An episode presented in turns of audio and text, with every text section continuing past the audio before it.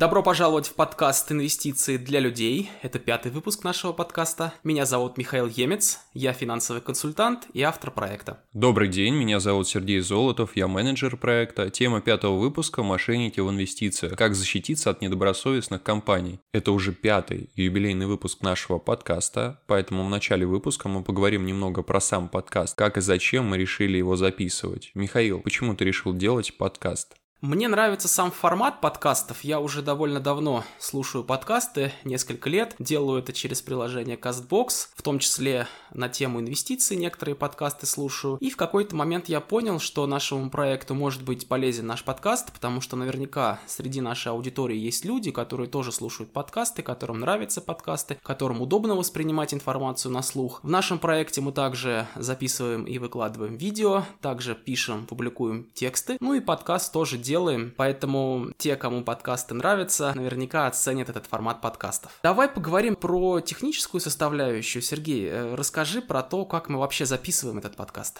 Начать, наверное, следует с того, что мы с Михаилом находимся в разных городах. Михаил находится в Москве, я нахожусь в Санкт-Петербурге. Перед записью подкаста мы созваниваемся в Телеграме, подключаем свои микрофоны к ноутбукам, включаем программу Audacity и начинаем разговаривать. После записи подкаста Михаил высылает мне свою часть диалога, я соединяю обе части в одну, обрабатываю звук, и вы слышите готовую версию нашего подкаста. Михаил, я бы хотел узнать у тебя, каким ты видишь будущее нашего подкаста «Инвестиции для людей»? Пока что планируется следующее, то есть сейчас идет первый сезон, и в первом сезоне мы запишем 10, максимум 15 выпусков, где сделаем необходимую базу по теме инвестиций. Это будет вот такой вот формат, когда мы с тобой вдвоем общаемся в формате передачи знаний и опыта. Начиная со второго выпуска мы будем приглашать гостей в наш подкаст для того, чтобы более подробно обсуждать отдельные какие-то специальные темы в инвестициях. Поэтому обязательно подписывайтесь на наш подкаст, рассказывайте о нашем подкасте своим друзьям, обсуждайте. Я уверен, что дальше будет еще интереснее. Переходим к теме выпуска «Мошенники в инвестициях. Как распознать и защититься». Такая довольно интересная тема. С одной стороны, тема очень сложная, потому что постоянно появляются какие-то мошеннические схемы, их раскрывают, потом появляются опять какие-то новые мошеннические схемы, и это какой-то бесконечный круг. То есть в этом смысле тема сложная, потому что мошенники постоянно придумывают какие-то новые способы, как обмануть людей. С другой стороны, тема мошенничества на финансовых рынках, она на самом деле очень простая, потому что есть очень понятные способы, как можно защититься от этих мошенников. Вот поняв эти способы, вы раз и навсегда защитите себя от мошенников. Поэтому для того, чтобы не столкнуться с мошенниками и не пострадать от мошенников, нужно понимать всего два признака, которые свидетельствуют о том, что эта компания может оказаться в конечном счете мошенником. Во-первых, у этой компании нет никаких финансовых лицензий Банка России, и во-вторых, эта компания включена в список компаний с выявленными признаками нелегальной деятельности на финансовом рынке. Этот список публикуется на сайте Банка России. Вот всего два этих критерия критерия, и если у компании нет финансовых лицензий, и или если она включена в этот список на сайте Центрального банка, все, этого уже достаточно для того, чтобы не сотрудничать с этой организацией, для того, чтобы не подвергать себя риску оказаться быть обманутым мошенниками. Ну, обманутыми вообще, в принципе, на финансовых рынках. Сейчас мы будем говорить более подробно об этих признаках, а, посмотрим на какие-то конкретные примеры. Я еще по поводу лицензий хочу сказать. Очень часто недобросовестные компании прикрываются какими-то другими лицензиями. Например, образовательные образовательными лицензиями. То есть получить лицензию на образовательную деятельность на самом деле не очень сложно. И многие компании получают образовательную лицензию и под видом этой образовательной лицензии начинают оказывать какие-то финансовые услуги. А в конечном счете все равно обманывают людей, кидают их на деньги, грубо говоря. И поэтому даже если вы видите, что у компании есть образовательная лицензия, это не дает ей права оказывать финансовые услуги. У этой компании нельзя консультироваться там по теме инвестиций. Ну, во всяком случае, давай скажем так. С этой компанией нельзя заключать договоры, которые требуют лицензию на финансовых рынках, то есть никакой кредитной деятельности, никакой страховой деятельности, никакой деятельности по а, купле-продаже ценных бумаг. Это могут быть действительно образовательные какие-то услуги, но не более того. Вот я очень четко хочу это проговорить. Бывает так, что образовательными лицензиями прикрываются для того, чтобы вызывать доверие у людей, и в конечном счете эти компании потом оказываются мошенническими. Поэтому, если вы видите образовательную лицензию у компании, это хорошо, у этой компании можно учиться, но никаких никаких финансовых услуг она вам оказывать не должна.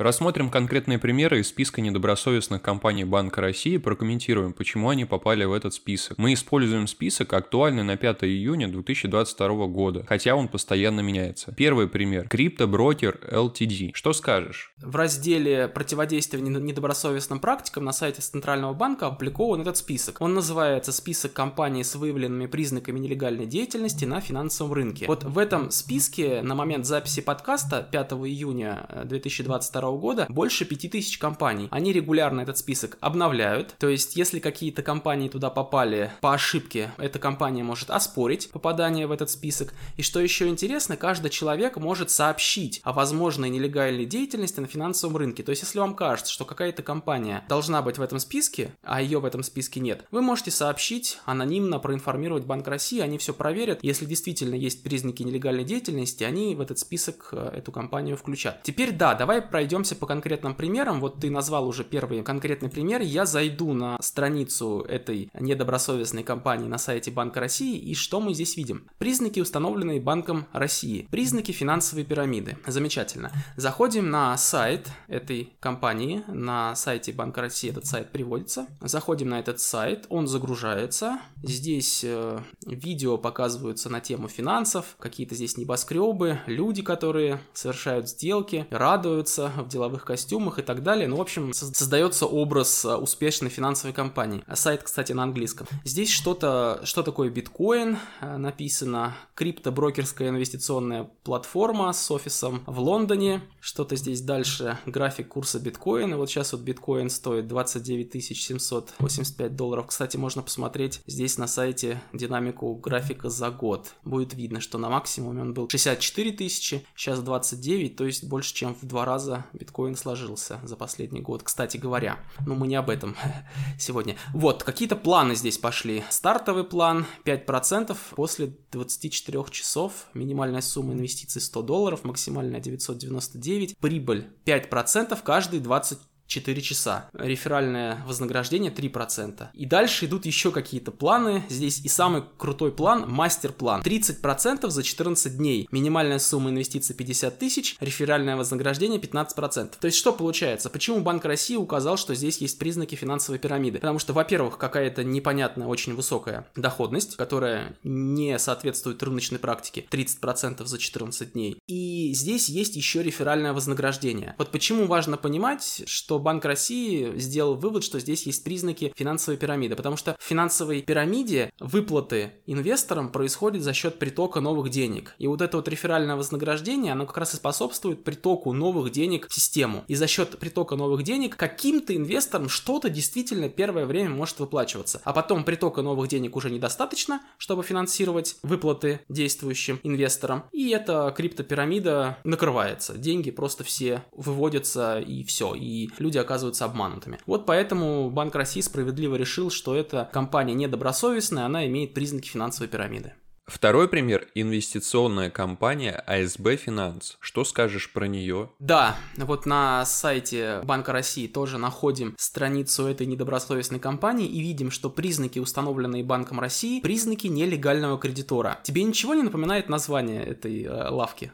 АСБ Финанс? Честно говоря, нет. Может быть, я просто невнимателен? Напоминает агентство по страхованию вкладов, АСВ. Только здесь у них АСБ, да, или АЦБ, как-то так. В общем, они как бы хотят выглядеть как агентство по страхованию вкладов. Соответственно, они используют известное имя, известный бренд для того, чтобы каких-то доверчивых людей, которые, возможно, просто невнимательны, обратят на это внимание и доверятся этой компании. То есть они еще используют известное имя для того, чтобы свою нелегальную деятельность вести. То есть признаки нелегального кредитора здесь. Дальше смотрим. На сайте Банка России есть сайт этой компании, заходим на него. Так, страница недоступна, сайт не работает. Я сейчас попробую включить VPN и зайти через VPN. Ошибка запрошенная URL не может быть получен. Ну, в принципе, то же самое, что с VPN, что без VPN не заходит. То есть все, сайт не работает, э, лавка накрылась, э, ну, деньги, вероятно, тоже ушли. То есть здесь Банк России заметил признаки нелегального кредитора. То есть когда деньги выдаются в кредит под процент без лицензии и, возможно, принимаются какие-то вклады, тоже, соответственно, без э, лицензии на это. Поэтому это тоже недобросовестная практика. Тоже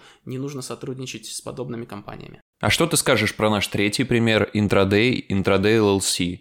Intraday LLC, еще одна недобросовестная компания, тоже заходим на страницу на сайте Центрального банка. Здесь написано признаки нелегального профессионального участника рынка ценных бумаг. То есть, грубо говоря, это нелегальный брокер. Заходим на сайт этой компании, работает без VPN, посмотрим, что здесь. Интересуетесь онлайн-трейдингом, стремимся к вашему успеху. Уже 170 тысяч трейдеров, инновационные решения. Почему интрадей? Вообще, интрадей в терминах трейдинга, интрадей это внутридневная торговля когда трейдер открывает и закрывает сделку внутри торгового дня. То есть, по сути, это значит, что торгует очень часто, делает очень много сделок. Это как э, противовес долгосрочной торговле. То есть, есть долгосрочная торговля, когда сделки открываются на несколько дней, по меркам трейдинга это долгосрочно, а есть интрадей, когда сделки открываются внутри дня. Но это так, к слову. Так, что здесь еще?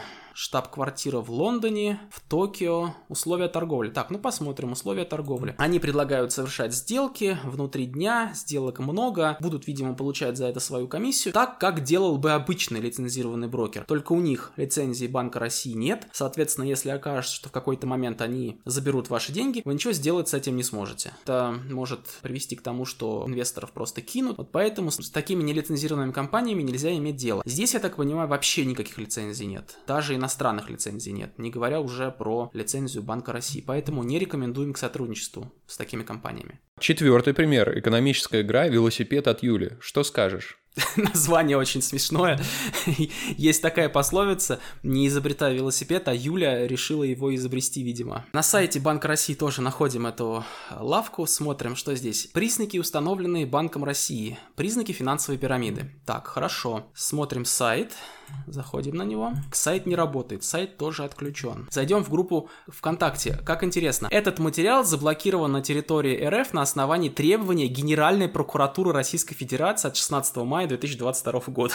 Представляешь? Велосипед от Юли попал под каток Генеральной прокуратуры. Ну, я не знаю теперь даже, что там было. Можно, наверное, найти какие-то архивированные страницы, посмотреть, что там было. Какая-то вот тоже, видимо, экономическая игра с признаками финансовой пирамиды. Вот я напоминаю, что финансовая пирамида – это такая структура, которая привлекает деньги новых инвесторов и выплачивает прибыль действующим инвесторам за счет притока новых денег. То есть на самом деле никакого инвестирования никуда не происходит, просто деньги новых людей выплачиваются в виде дохода новым инвесторам. И в какой-то момент притока новых денег становится недостаточно, так что пирамида схлопывается и ваши деньги уходят в закат вместе с велосипедом от Юли, например. Пятый пример – интерактив брокерс. Что скажешь? Interactive Brokers это очень интересный пример. Вообще, на самом деле, это лицензированная компания. У них есть лицензия на брокерскую деятельность во многих странах, в том числе в США, в Канаде, в некоторых других странах, но у них нет лицензии Банка России, поэтому если зайти на сайт Банка России, вот на страницу Interactive Brokers, там будет написано признаки нелегального профессионального участника рынка ценных бумаг. То есть они оказывают брокерские услуги на территории России, имеют русскоязычную поддержку, но не имеют лицензии лицензию Банка России. Вот поэтому Банк России как бы вот не рекомендует с ними сотрудничать. И я здесь полностью согласен, потому что с одной стороны у них действительно есть лицензия, американская лицензия. В этом смысле они очень серьезно регулируются и даже, возможно, более серьезно, чем российские компании, потому что регулирование в США на самом деле даже более строгое на финансовых рынках. Но почему я не рекомендую сотрудничать с Interactive Brokers? Потому что, во-первых, когда вы делаете сделки там, этот брокер не является для вас налоговым агентом. То есть вы должны самостоятельно обязательно подавать декларацию в российскую налоговую и отчитываться обо всех прибылях и убытках, которые у вас получаются там, потому что Interactive Brokers не является налоговым агентом. Если вы сотрудничаете с российскими брокерами, то российский брокер сам все посчитает и заплатит налог и сообщит об этом в Федеральную налоговую службу. Interactive Brokers этого не делает, поэтому вам это нужно либо делать самостоятельно, либо если вы этого не делаете, вы, получается, как бы нарушаете закон. То есть здесь есть еще и такие правовые риски. Кроме того, вот я всегда говорил, что с Interactive Brokers в этом смысле сотрудничать не стоит. И события последних месяцев показали, что, возможно, Interactive Brokers в какой-то момент примет решение отказаться от обслуживания россиян. То есть они просто в какой-то момент попросят за закрыть счета россиян, потому что санкции, потому что вот эти вот недружественные действия недружественных государств, и, ну, наверное, они не украдут деньги. Наверное, до этого не дойдет, потому что это все-таки достаточно крупная компания, у которой все-таки есть какая-то репутация, пусть даже в России у них нет лицензии. Но вполне себе вероятно, что они просто попросят вас закрыть счета, забрать свои деньги, забрать свои ценные бумаги, и как быстро вы это сможете сделать и сможете ли вообще, это большой вопрос. Поэтому сейчас есть варианты, как можно деньги оттуда вывести и как можно ценные бумаги оттуда вывести. Поэтому я на самом деле рекомендую это сделать, потому что вот все-таки мы оказались в такой ситуации, что действия США, санкции, они действительно недружественные, и вот чтобы вы, лично вы, даже не будучи в санкционном списке, вот вы все равно можете пострадать от действий Interactive Brokers. Поэтому действительно не рекомендую к сотрудничеству. По возможности имеет смысл оттуда деньги забрать и ценные бумаги вывести, для того, чтобы вам не пришлось как-то принудительно это потом делать. Лучше сделать это заранее.